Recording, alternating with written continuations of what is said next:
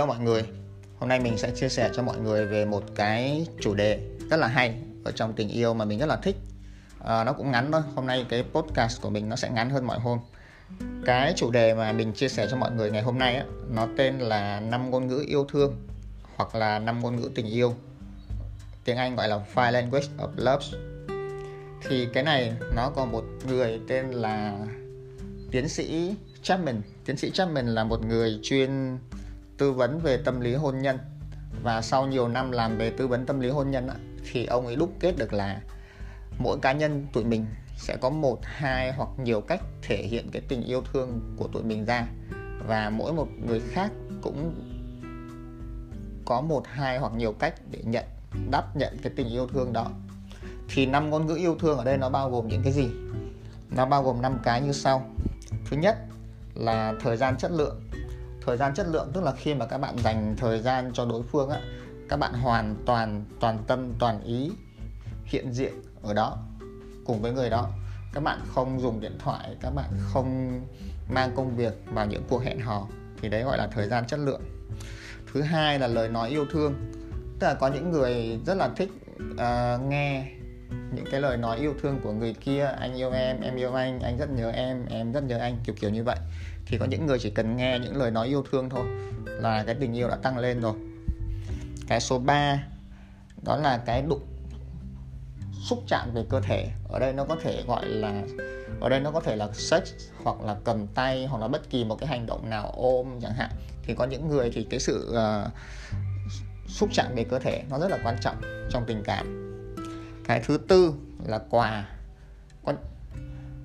Quà thì rất là đơn giản có những người rất là thích tặng quà. À, và việc tặng quà làm cho họ thấy được là họ đang được yêu.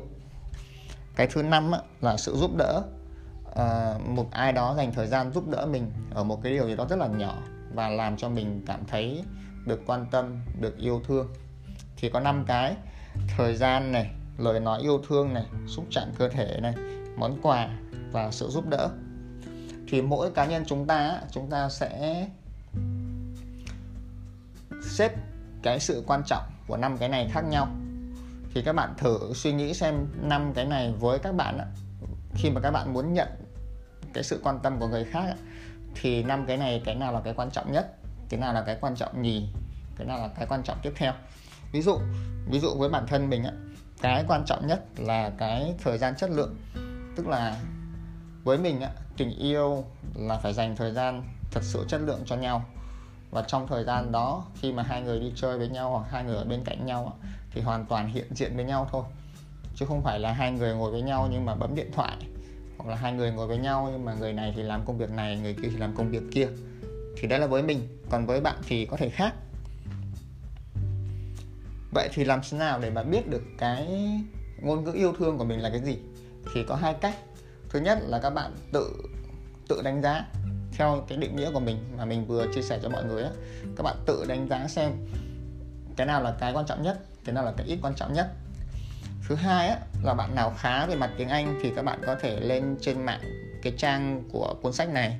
Các bạn làm một cái bài test khoảng 30 câu thì nó cũng sẽ cho ra một một cái kết quả kèm với số điểm. Để mà các bạn biết được là cái nào đang đứng nhất cái nào đang đứng nhì thì cái trang web ấy nó tên là filelovelanguage.com uh, file là số 5 và language có s. Các bạn có thể lên làm thử.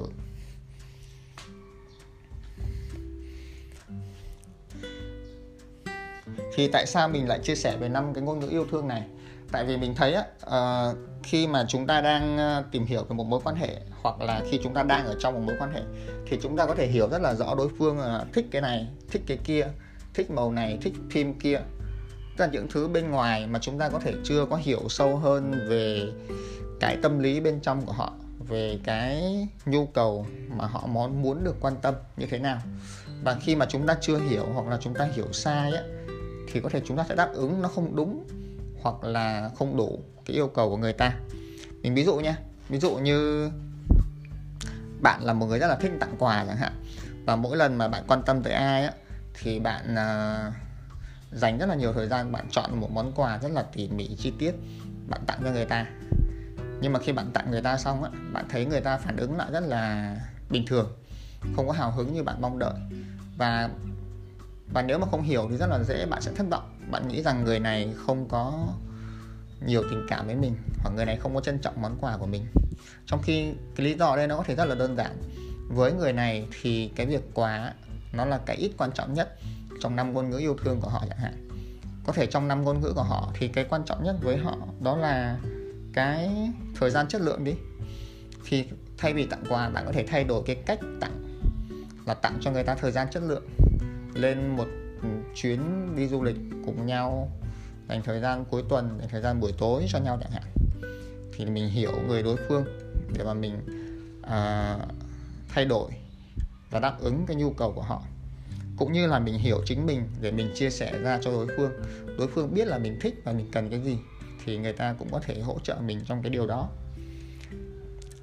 Cái thứ hai á à, mình nghĩ là bên cạnh cái chuyện hiểu về bản thân mình muốn và cái nào quan trọng nhất thì cái việc các bạn nhìn cái thứ ít quan trọng nhất để hiểu về cái điểm mù của mình cũng là một điều rất là hay.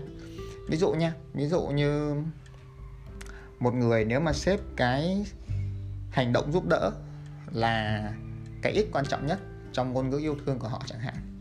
Vậy thì đôi khi á à, có những người họ giúp đỡ người ta ví dụ như người ta đưa đón người ta đi làm đưa đón người ta đi học chẳng hạn. Tại vì mình xếp cái hành động giúp đỡ là cái ít quan trọng nhất nên mình sẽ không nhìn ra là cái hành động đó nó quan trọng. Vậy là mình sẽ không thật sự mình trân trọng mình không cảm ơn người ta. Thì khi đó có thể người ta sẽ cảm thấy thất vọng và người ta sẽ cảm thấy buồn tại vì người ta dành thời gian cho mình như vậy mà mình lại không trân trọng điều đó. Trong khi ở đây nó không có gì là đúng hay sai cả. Nó chỉ là cái sự khác biệt giữa cái chuyện thể hiện tình cảm giữa hai người thôi. Mình nghĩ trong chuyện tình cảm cá nhân á, để mà một cá nhân này thay đổi một cá nhân kia nó là chuyện rất khó. Nó không phải là không làm được, nhưng mà nó phải đòi hỏi một cái sự hy sinh rất là lớn để mà bản thân mình thay đổi vì người khác hoặc là người khác thay đổi vì bản thân mình. Thì mình nghĩ trước khi mà nghĩ tới cái chuyện thay đổi như vậy thì mỗi cá nhân trong một mối quan hệ, chúng ta hãy suy nghĩ về chuyện là mình hiểu rõ bản thân mình mong muốn cái gì và đối phương mong muốn cái gì để mình có thể đáp ứng được cái chuyện đó hay không. Thì đó là cái đầu tiên mà mình nghĩ một mối quan hệ nên có trước. Cái năm ngôn ngữ yêu thương này nó thật ra nó cũng không chỉ áp dụng ở trong tình yêu đâu, các bạn hoàn toàn có thể bê ra áp dụng trong gia đình bê ra áp dụng ở trong công sở được. Thì đây là một cái khái niệm rất là hay mà mình thường hay chia sẻ với các bạn bè của mình online. Tại mình thấy nó đơn giản, nhưng mà lại ít người biết. Nên hôm nay mình chia sẻ lại trên cái podcast của mình. Hy vọng mọi người có thể hiểu thêm được phần nào về cách yêu của mình cũng như là cách yêu của bạn mình. Từ đó mọi người sẽ đáp ứng cho nhau tốt hơn và trở nên hạnh phúc hơn thì bạn nào cần tìm hiểu thêm về khái niệm này thì có thể lên Google, các bạn gõ cái chữ năm ngôn ngữ yêu thương hoặc là Five Language of Love. Nó sẽ ra rất là nhiều thông tin kỹ hơn cho mọi người. Ok, chúc mọi người cuối tuần vui vẻ.